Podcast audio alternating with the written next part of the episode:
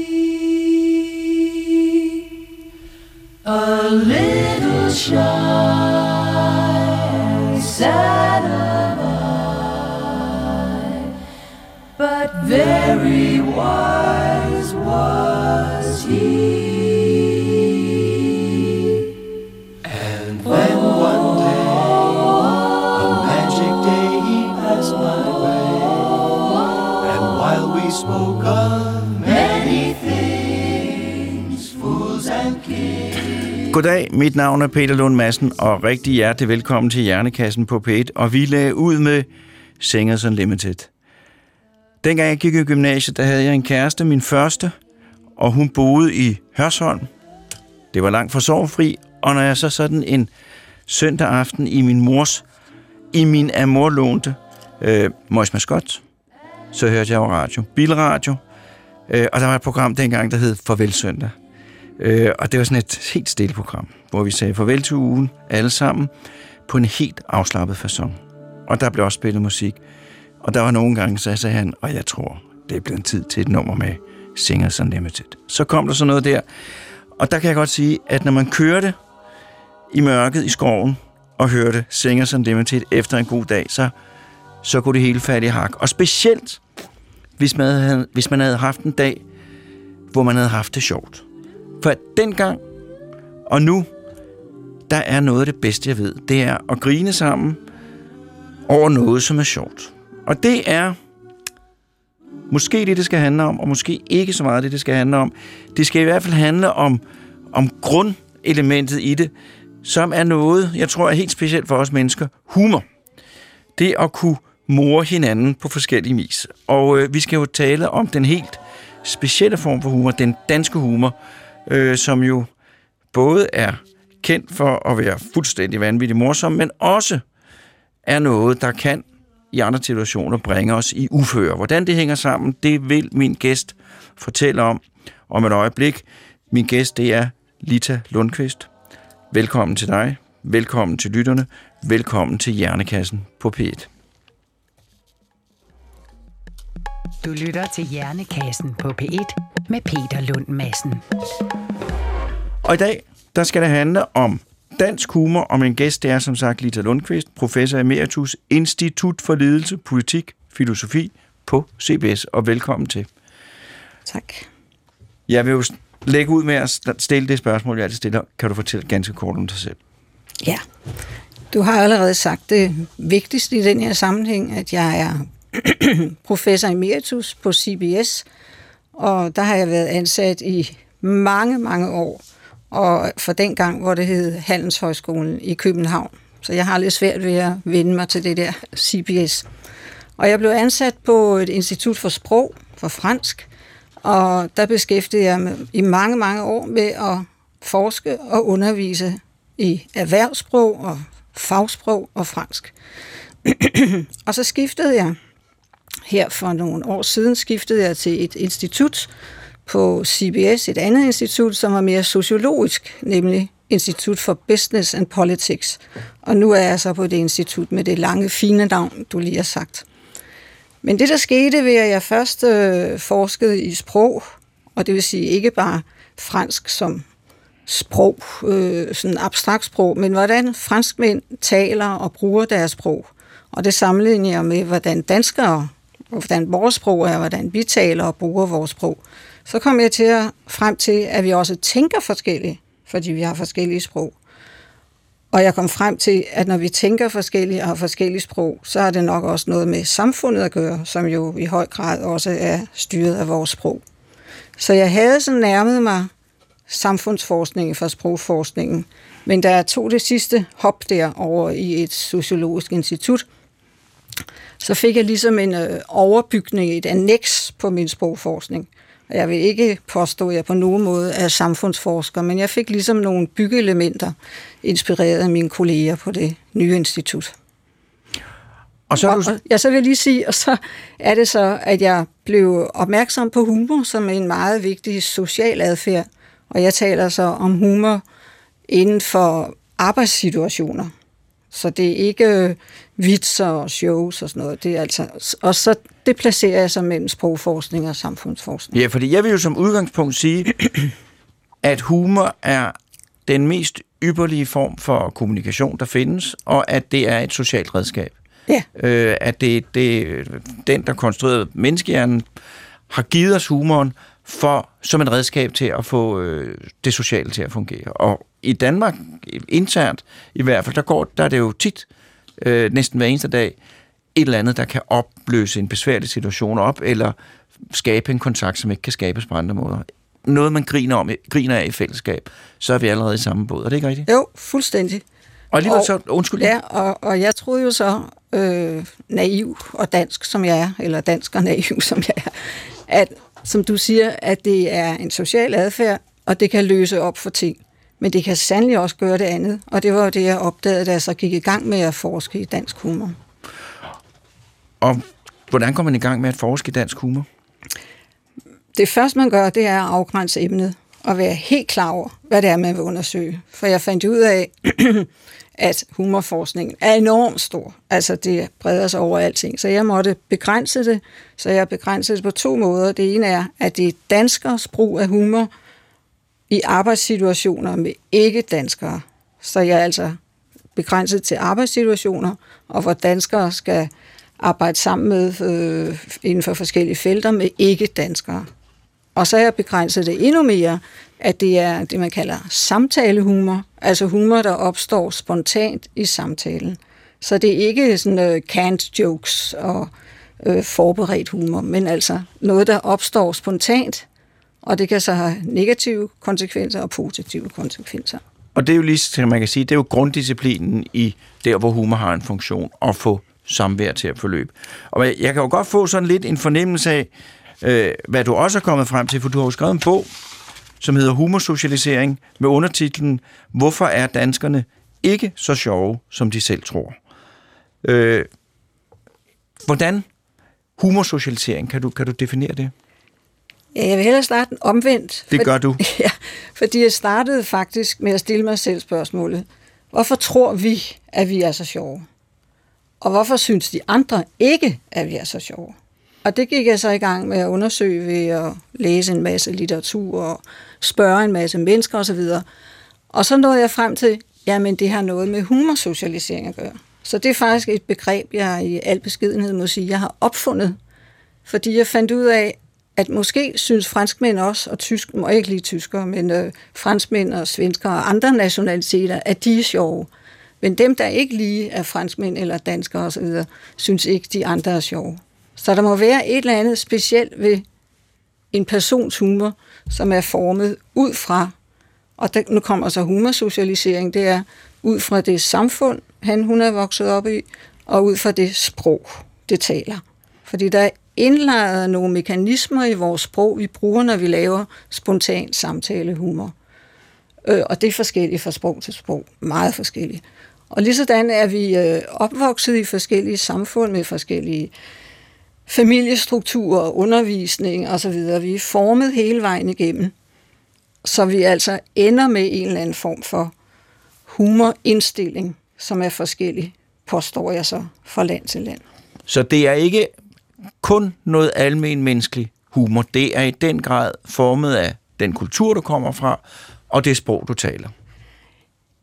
Det mener jeg. Altså jeg mener, det er et almen menneskeligt fænomen, ja. men formen humor har, og hvornår vi må bruge humor, og hvilken humor vi må bruge i visse, hvilke situationer, det er meget forskelligt fra land til land. Det kan jeg jo se fra mine empiriske undersøgelser, hvor jeg har spurgt i interviewer og spørgeskema. Jeg har spurgt folk fra, jeg har 72, tror jeg, forsøgspersoner. Jeg har spurgt danskere, og så folk fra 10-12 andre lande. Og der kan jeg jo se... Og hvad spørger du dem om?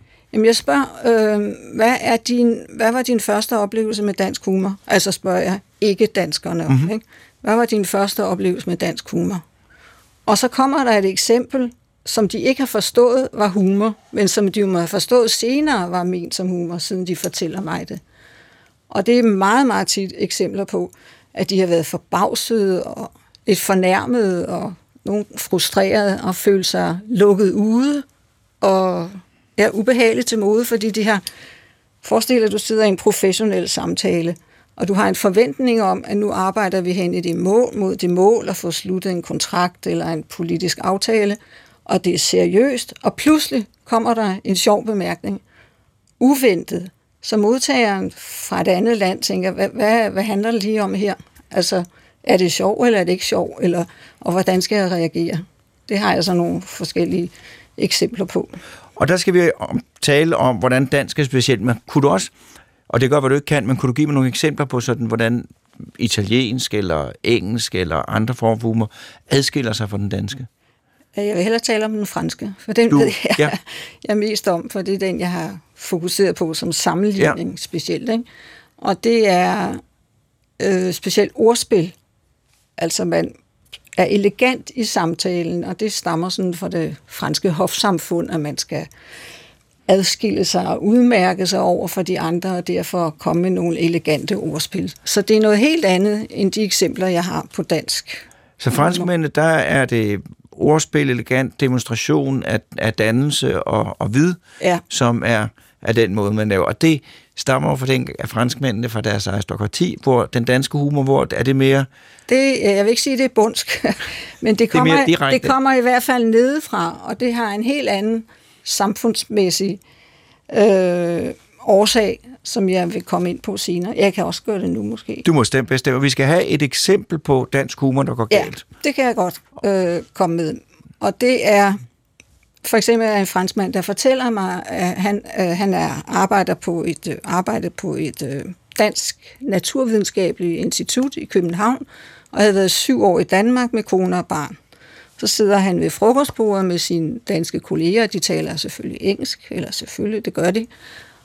Og så siger en af kollegerne, hvorfor lærer du egentlig ikke dansk? Og så siger franskmanden, jeg har prøvet at komme ind på studieskolen, men øh, der var fuldt booket. Og så siger danskeren på engelsk, then you have to divorce and marry a Dane. Og franskmanden, han talte en time i det her interview om det her eksempel. Han havde været så såret og så frustreret. Han sagde endda traumatiseret med hensyn til, om danskere er sjove eller ej. Og det er jo klart, at for os kan det jo på ingen måde være alvorligt ment. Det er jo ironi, og det er jo en af vores ypperste, eller i hvert fald mest udbredte former for, for, for humor. Han har, jeg ved ikke, hvad, han, hvad der er gået, foregået i hovedet på ham, men han er altså blevet såret over, at danskeren er trådt ind på hans privatområde, intimsfære nærmest, og siger, nu må du lade dig skille og blive gift med hinanden. Det, er også, det ligger også med brejdelse i det, han så åbenbart ikke har taget det alvorligt nok, han ikke allerede er blevet ja, helt og gået i gang. Ja, men jeg, jeg forklarer det som, at ironi, det er jo en form for eko. Ja. Altså øh, eko, eller du spiller med noget. Det han spiller med her, danskeren, det er jo en, man kan sige, en almen visdom, som er, at fremmedsprog, det lærer man bedst på hovedpuden. Og hvis nu franskmanden havde fattet det og grebet det, altså selvfølgelig kan det ikke være alvorligt ment. Det må være sådan noget, han refererer til. Så kunne han have sagt, jamen så find dog en dansk kone til mig. Altså han kunne være fortsat i samme spor, men det har han ikke kunnet. Og altså et halvt år efter var han stadig så frustreret, så han, jeg kunne næsten ikke få ham fra at tale om den episode. Og for os andre, jeg vil jo bedømme som, den er ikke særlig sjov. Nej, det er men, ikke særlig sjov. Men Nej. altså, kom nu videre. Det var bare for sjov. Ja, ja, bare for sjov. men det er det, han ikke fattede. Ja. ja. Skal vi høre et eksempel? Ja, og det er jo et fuldstændig eksempel på katastrofal brug af, jeg ved ikke engang, man kan kalde det humor, men øh, der er nogen, der lærer, og afsenderen, som er Lars von Trier, han gør det nok for at få skabe en god stemning med sit publikum. Og det er, da han optræder på, øh, hvad hedder det, pressekonferencen i forbindelse med Filmfestivalen i Cannes i 2011, tror jeg det er. Og han sidder op på podiet, og han har sine skuespillere fra Melancholia-filmen siddende tæt ved sig. Og han sidder der, og så bliver han stillet et spørgsmål om tysk æstetik. Og så svarer han.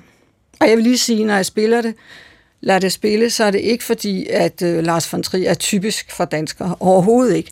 Men de fejl, han gør, det viser nogle fælder, som danskerne altså tit går i, når ja. de bruger humor. The only thing I can tell is that I, I, I, I, I, I thought I was a Jew for a long time and was very happy being a Jew. Um, then later on came Susanna Bier, and then suddenly I wasn't so happy about being a Jew. Uh, no, that was a joke. Sorry. Um, uh, I, but it turned out that I was not a Jew, and even if I'd been a Jew, I would be kind of a second-rate Jew because there are kind of the, there are kind of a hierarchy in the kind of the Jewish population. But anyway, I, I know I really wanted to be a Jew, and I, and then I found out that I was really a Nazi, you know, uh, because my family was German, Hartmann, uh, which also gave me some pleasure. Ja, jeg kan jo, jeg kan jo godt, øh, som dansk, jeg kan godt se, hvor han vil hen. Øh, Ja. Jeg kan godt se, Ja, hvor vil han hen? jamen han vil, øh, han vil, øh, han vil prikke til, til hele det der, øh, han vil han fortælle den omvendte historie, og, og gøre så, han vil, han vil, i virkeligheden, så vil han, tror jeg, øh, vise, at han er højt hævet over det, vil han godt tage, øh, tale om det på, på den omvendte måde. Ja. Øh, og, øh, og hvis man ikke ved, at han i sit inderste øh, godt kan lide jøderne og er mod nazisterne, så tror man, han mener det alvorligt. Men han vil gerne vende den gang rundt for at demonstrere, hvor, hvor langt vi er kommet væk fra, at vi alle sammen er sikre på, at det var jøderne, det var de gode nazisterne, det var det dårlige. Er han ironisk, tror du? Ja, Ja, jamen det tror jeg også. Og Og så- prøver på at være, ikke? han prøver på at være, og så, og så, og så skal han også lige fortælle det lille sjove med Susanne Bier, så vi andre ikke, vi kender, vi ved jo ikke, hvor, hvor gode venner, eller hvor dårlige venner han er med hende. Så det virker også sådan Men jeg lidt har, valgplaceret. jeg har stillet nogle fælder op her, så man kan undgå dem. Og alt det ende, som øh, Lars von Trier på den, Som han endte i denne her i situation. den her situation. Ja. Øh, altså han blander privatliv med arbejdsliv. Det var lidt det, vi så med franskmanden også.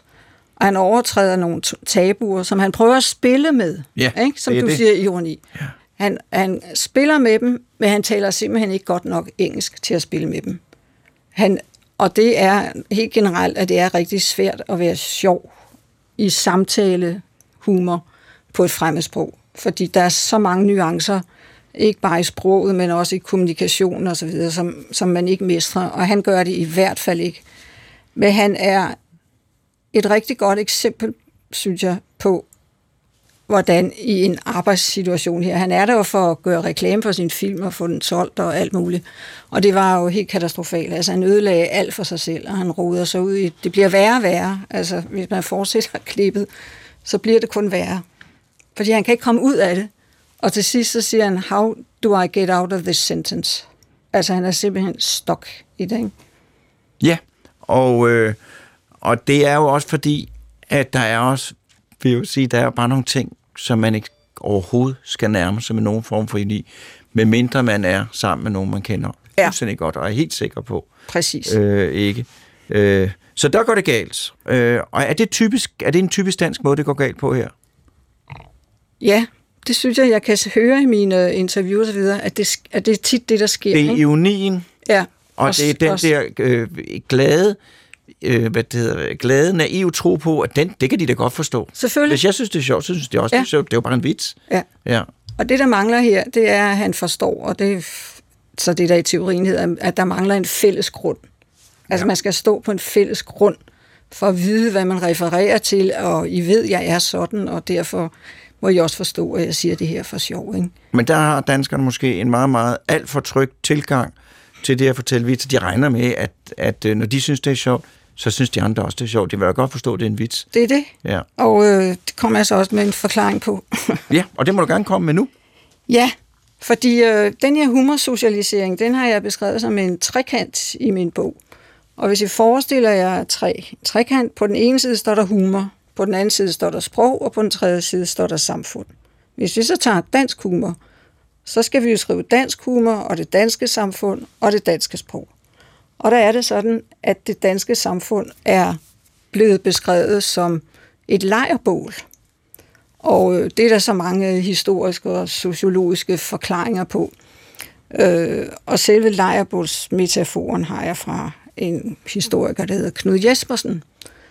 Men det er blevet, Danmark er blevet til et lejrbål, og det er det via en speciel civilisationsproces, civiliseringsproces. Det er en tysk sociolog, der hedder hed Norbert Elias, som har skrevet specielt om det franske hofsamfund. Hvordan det er socialiseret, og hvordan normer fra det franske hofsamfund er sevet ned og har præget hele den franske mentalitet. Og for hvad Danmark angår, så er det ikke ham, der har skrevet det, en kollega fra CBS, øh, som hedder Lars Bo Kaspersen, der har overført den model, kan man sige, og beskrevet det danske samfund. Hvordan vi efter nederlaget i 1864 var vi simpelthen at blive udraderet som nation, og for at overleve, så måtte vi simpelthen finde ud af at samarbejde og skabe alle de her bevægelser nedefra.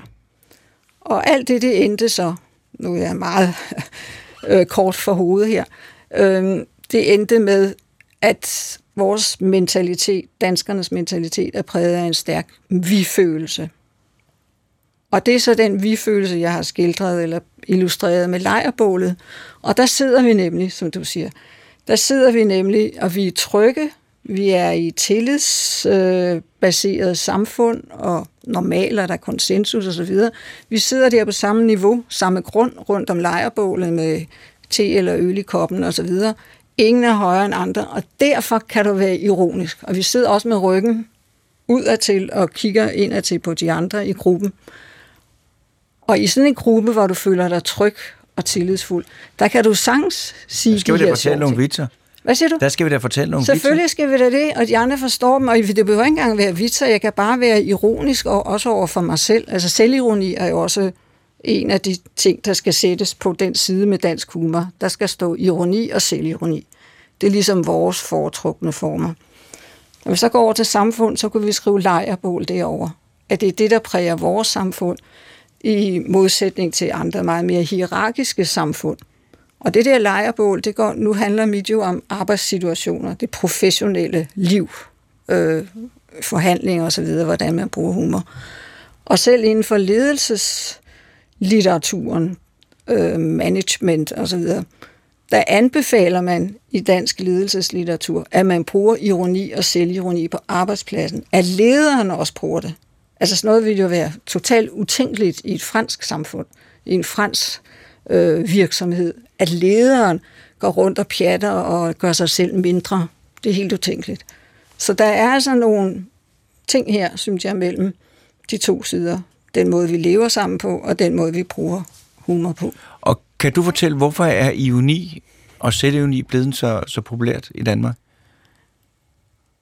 Øh, Det er, ikke, det er ikke sikkert, man kan. Det kan bare Nej, være, det jeg tror selv, hvis vi tager ironi først, som jeg sagde før, så er det ligesom, du spiller, du, du lader som om dit og dat, og du ved, at modtageren forstår, at du spiller, så begge parter spiller med.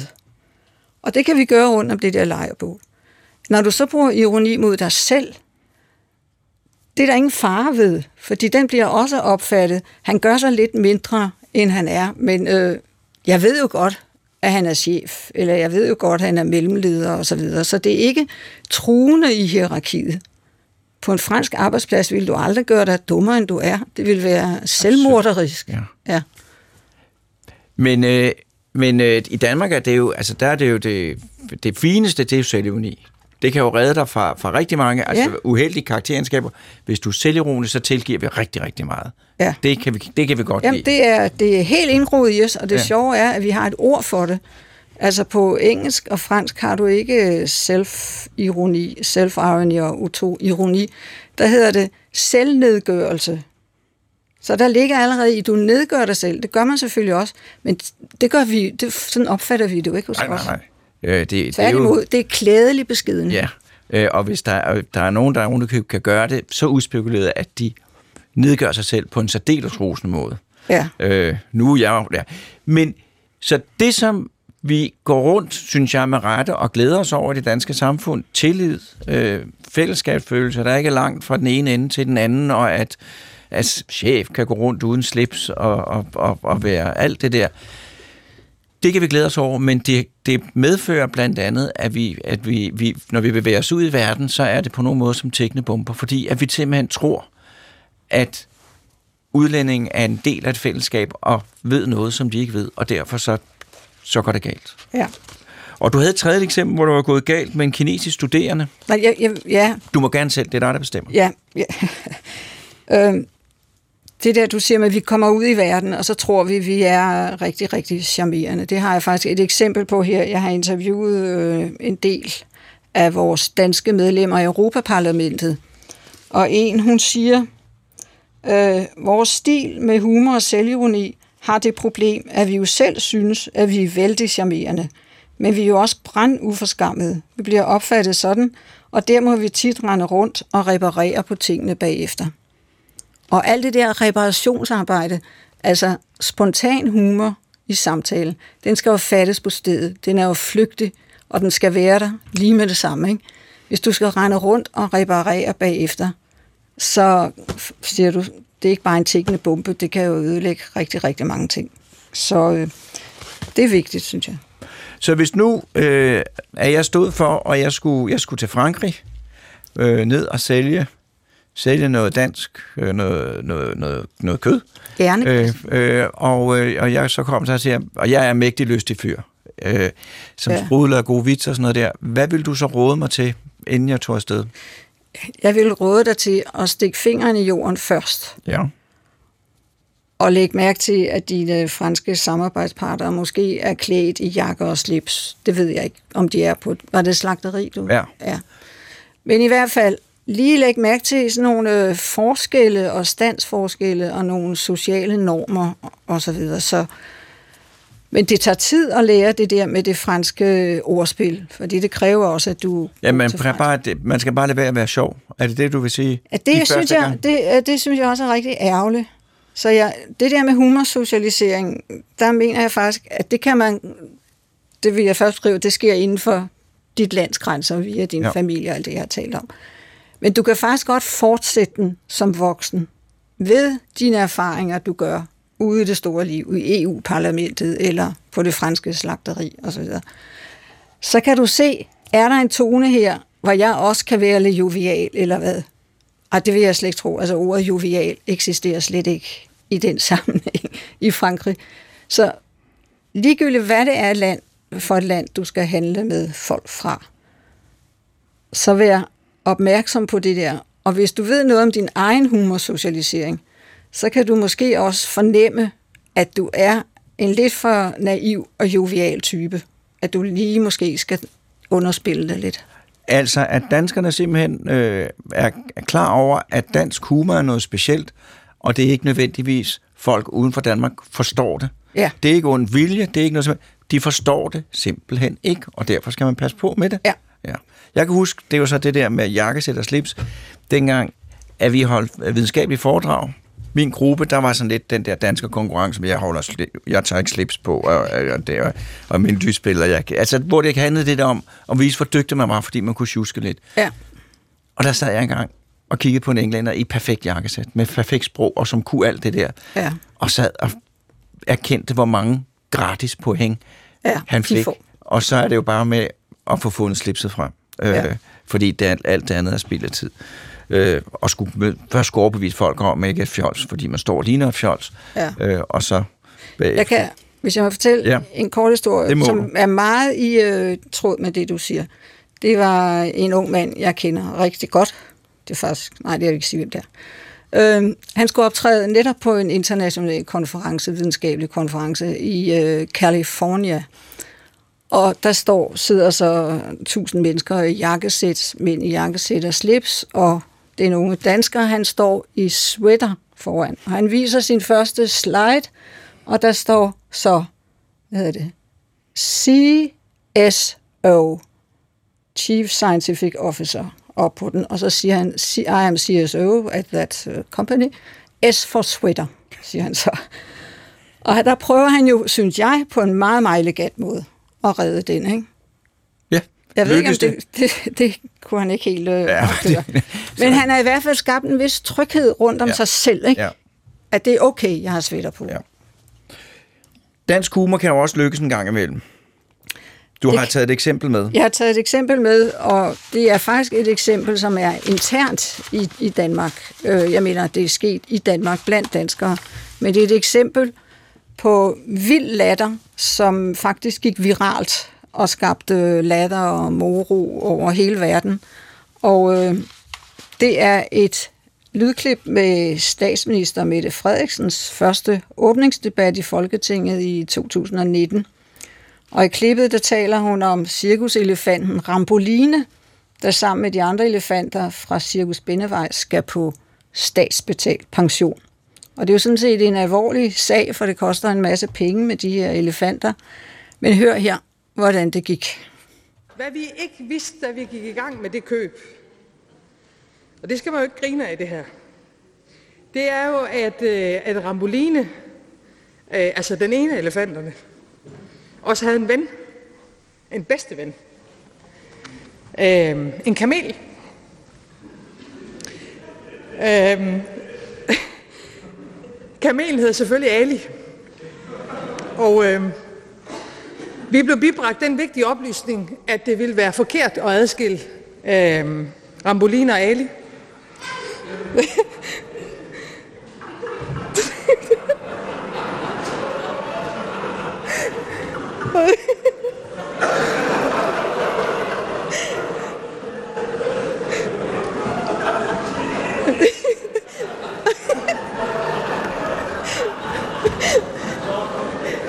Og derfor, derfor fik vi, øh, derfor fik vi faktisk Ali med.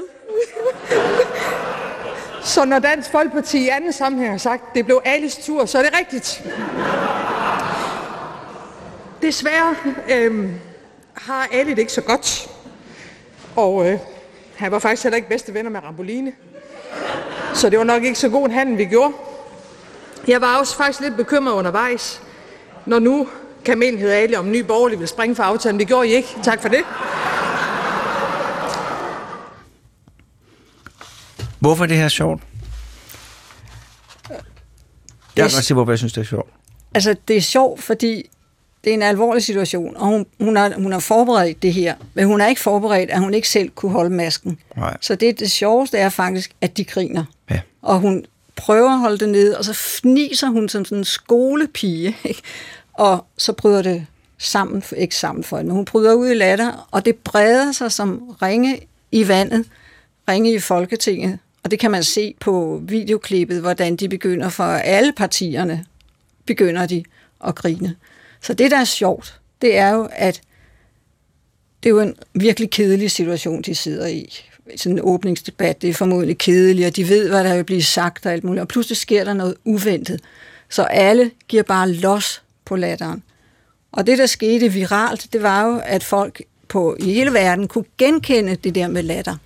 Og samtidig en vis undren over, at det kunne ske i et parlament. Altså, øh, det her, der har været et eller andet øh, modsætning der, ikke? at du kunne grine så fjollet og så meget.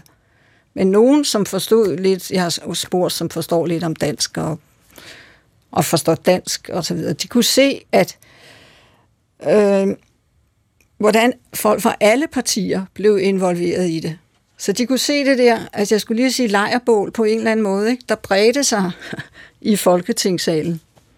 Og hvis jeg nu tager lidt humorteori, så er det et rigtig godt eksempel på den del, der er sådan tre grundlæggende humorteorier. Den, der hedder ventilteorien, som i virkeligheden er sådan en fysiologisk forklaring i starten om, at vi har nogle øh, ting inde i, nogle kræfter, altså fysiske kræfter, vi slipper løs, ligesom en ventil i en dampmaskine lukker luften ud, når trykket bliver for stort. Og det er så det, Freud har sagt, at det er tilbageholdte følelser og så videre, som man giver slip på. Og det synes jeg er meget, meget tydeligt her, at der bliver simpelthen sluppet løs på en hel masse ting. Og jeg tror, det har haft en positiv effekt, fordi hun kommer jo også med nogle politiske hints til øh, Dansk Folkeparti og de borgerlige, så hun får også sagt nogle ting, men på en morsom måde.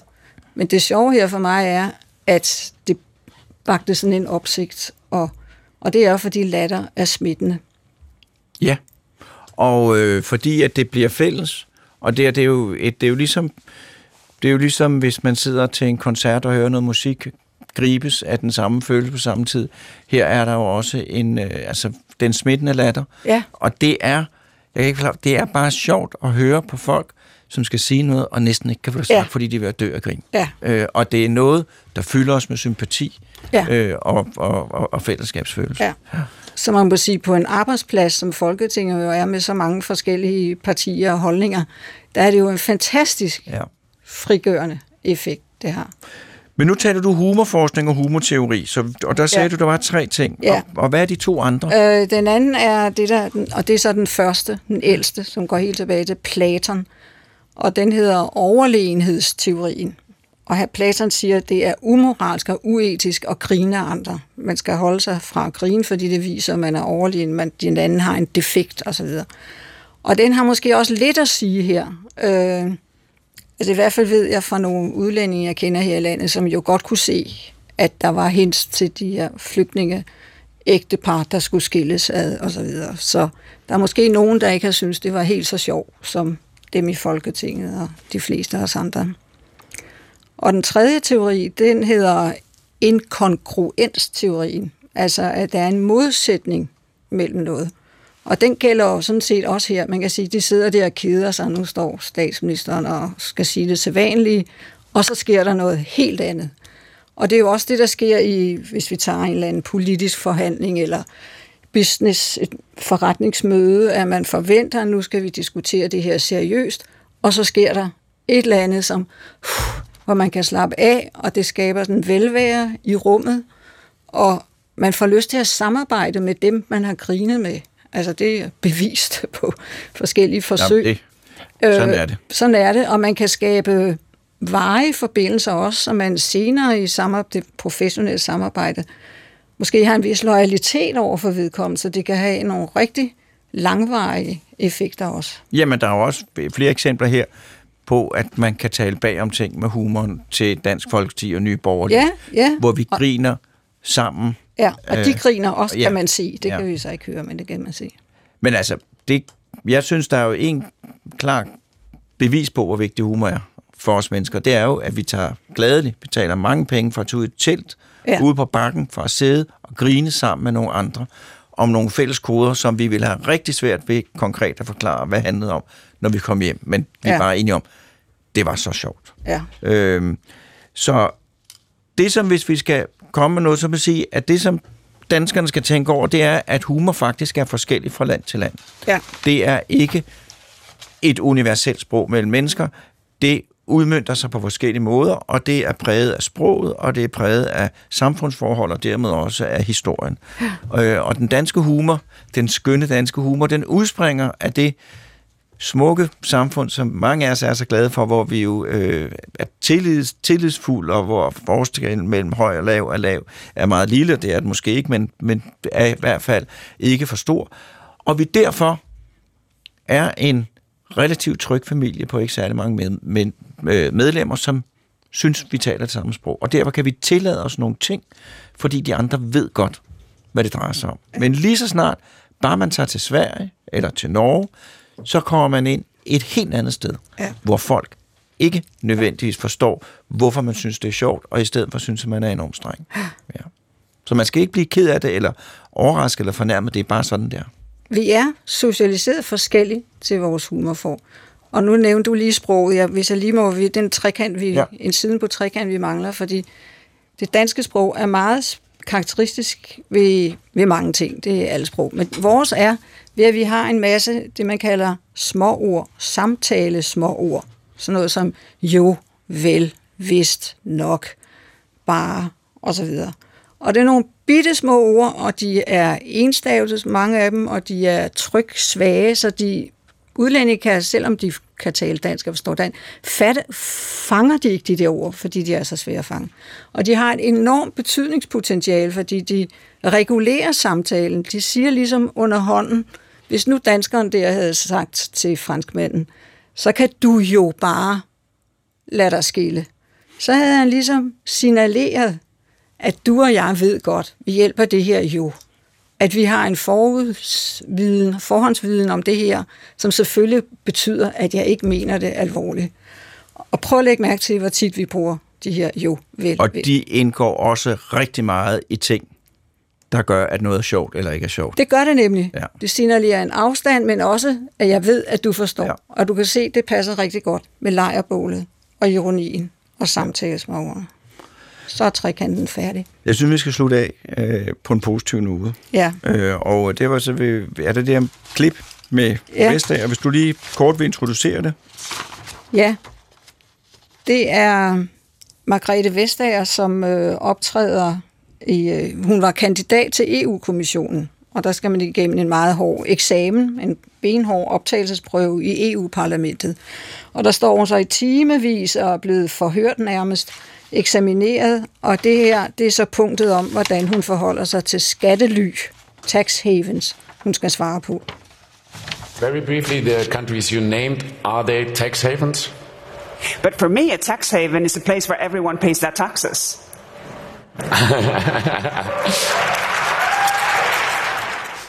I kan høre, hun fik øh, folk til at le. Og hun, til at hun fik posten, og til- til og hun fik og posten som ja. kommissær. Og hvad er det, hun gør? Hun laver et ordspil lynhurtigt. Og det er jo, at vi har ordet tax haven, der betyder skattely, altså ly, tilflugtssted for at skjule sine penge, og så heaven. Og det er det, hun spiller på. Øh, så hun må have lært noget ved at være i EU, piller jeg mig ind. Ved at der er nogle former for humor, som er øh, accepteret overløver. For når du laver et ordspil, så gør du ikke grin med nogen i den forstand. Nødvendigvis. Og du demonstrerer også, at du er kvik og hurtig i pæren, Hun er rigtig kvik og hurtig. fordi det der, det kan man ikke træne hjemmefra. Nej, Den nej, opstår nej. i situationen. Ja. Ja. Jeg ved ikke, om hun har opfundet den lige frem, men i hvert fald reagerer hun hurtigt, og det har jo været en hård prøvelse for hende og for de andre, og så får hun dem til at le Og klappe. og klappe. Lise Lundqvist, vi kunne tale i timevis, men øh, jeg vil gerne sige mange, mange tak, fordi du kom. Øh, og jeg, øh, jeg vil love, at når jeg kommer til udlandet, så skal jeg nok prøve på ikke at være alt for morsom, og i hvert fald ikke på den forkerte måde. Tusind tak. Selv tak. This is Major Tom to ground control. I'm stepping through the door. And I'm I'm going to step off the limb. It's one small step for man, one giant leap for mankind. Oh, that looks beautiful from here, Neil. It has a stark beauty all its own. is there life on Mars?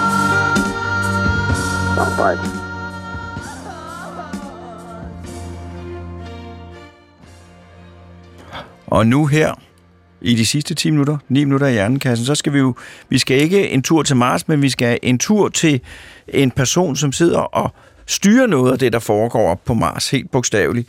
Hvis teknikken fungerer, så har jeg John Leif Jørgensen på den digitale linje, Jo, men det gør det da. øh, og du er professor på DTU, øh, og øh, du er jo her, fordi at du er med til at styre Mars roveren, den bil, der kører rundt op på Mars.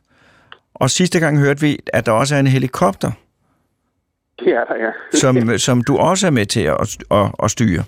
Ja, det vil sige, at det er, det er jo ikke os, der styrer den. Det er os, der for- fortæller, hvor den skal hen. Men det er jo det, der er det vigtige. Det man godt sige. Øhm, altså, det vil sige helt konkret, du er med i den gruppe, der sidder fysisk og kan manipulere nogle genstande op på Mars. Øh, ja, kan ja. du fortælle, hvordan, hvordan går det med det? Har I været ude at køre? Har I været op at flyve? Og vi, vi har været ude at køre. Uh, vi har kørt uh, rundt uh, og gjort forskellige ting. Det er sådan, at øh, vi landede jo lidt væk fra det sted, hvor vi gerne ville være. øh, på den anden side af sådan en, nogle, nogle øh, små bakker af sand.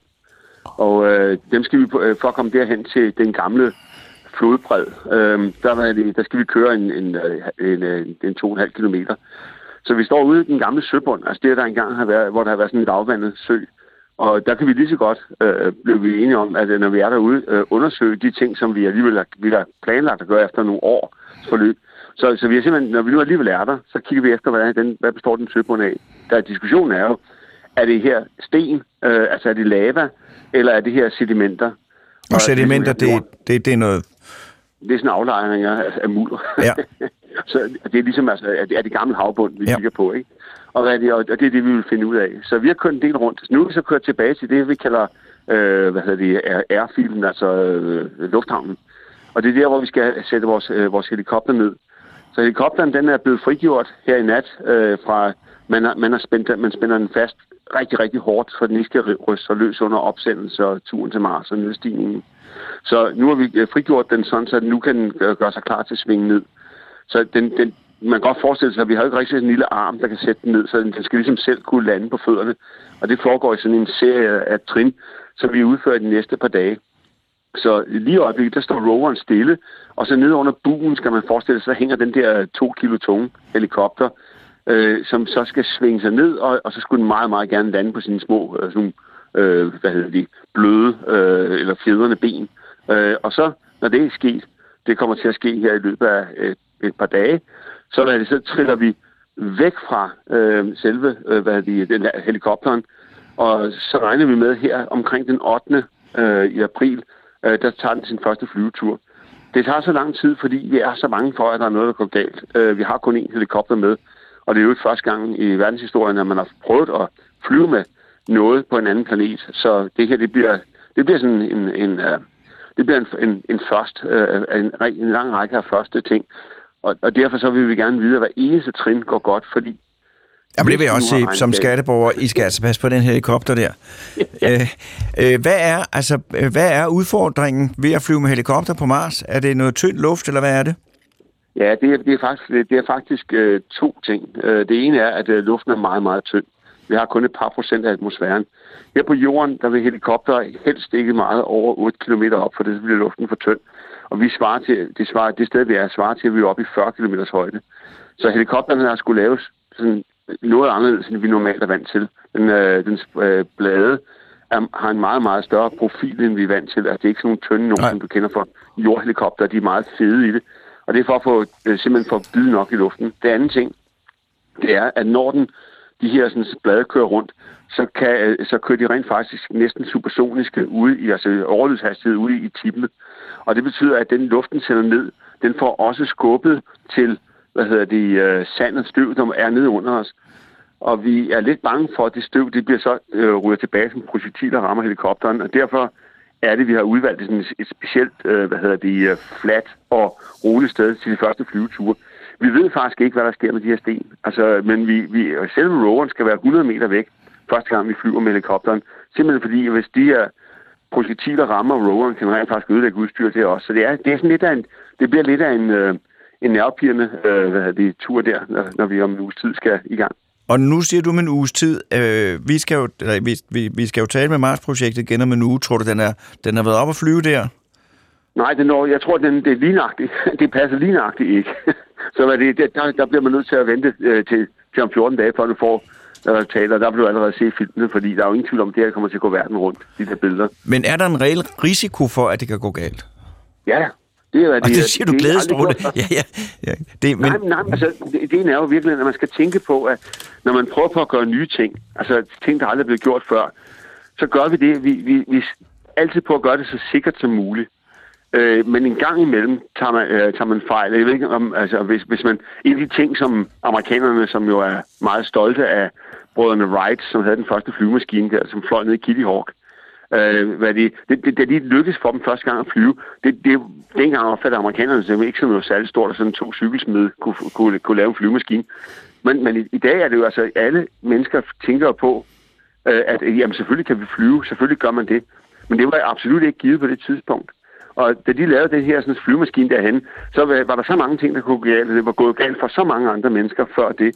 Så, så det, øh, det, det er først, når man stille og roligt lærer, hvordan ting det foregår, og hvad, hvad der kan gå galt, at man kan rette op på det. Så det, vi har gjort, det er, at vi har, vi har lavet den så godt vi kunne. Og vi tror øh, virkelig på, at den kommer til at fungere rigtig godt. og kommer til at være sådan en lille følgesvend. Du skal jo forestille dig, at den, den må ikke komme tilbage til roveren. Vi kan ikke samle den op igen.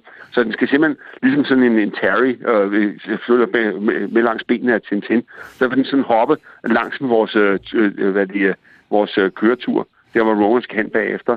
Så det er, sådan, det er det, vi håber. Det er det, vi drømmer om.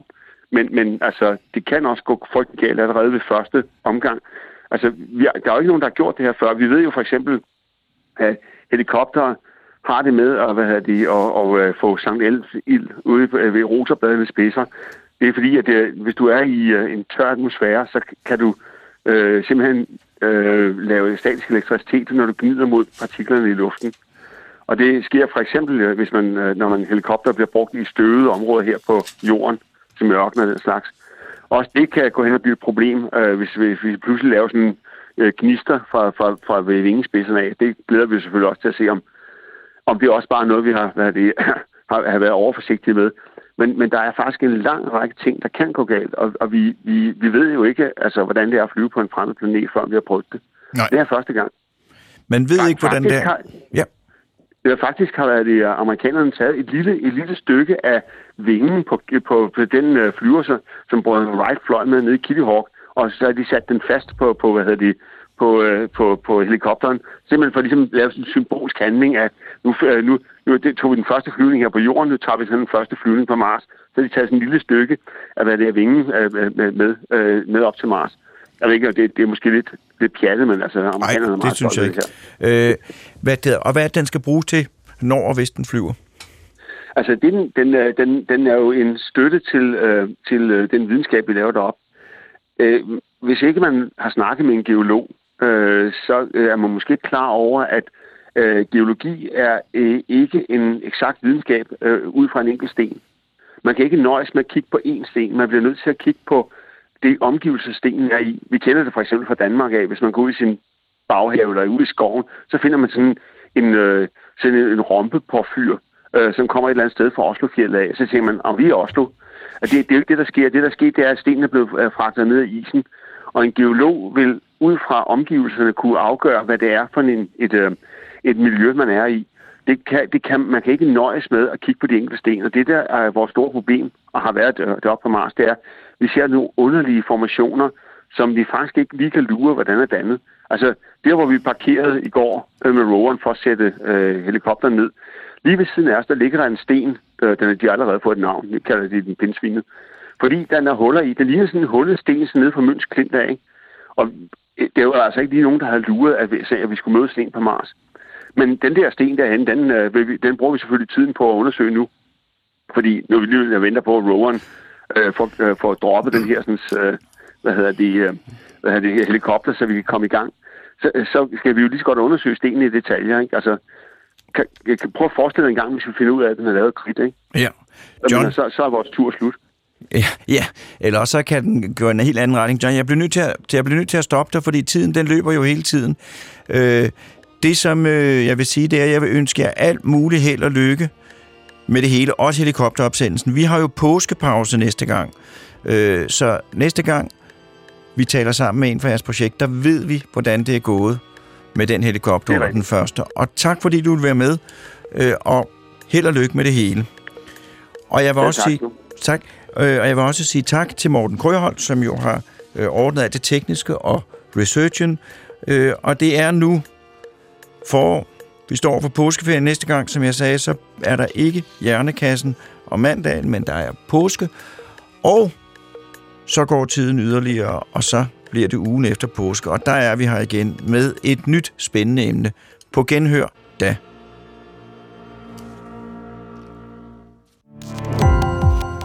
Gå på opdagelse i alle DR's podcast og radioprogrammer. I appen DR Lyd.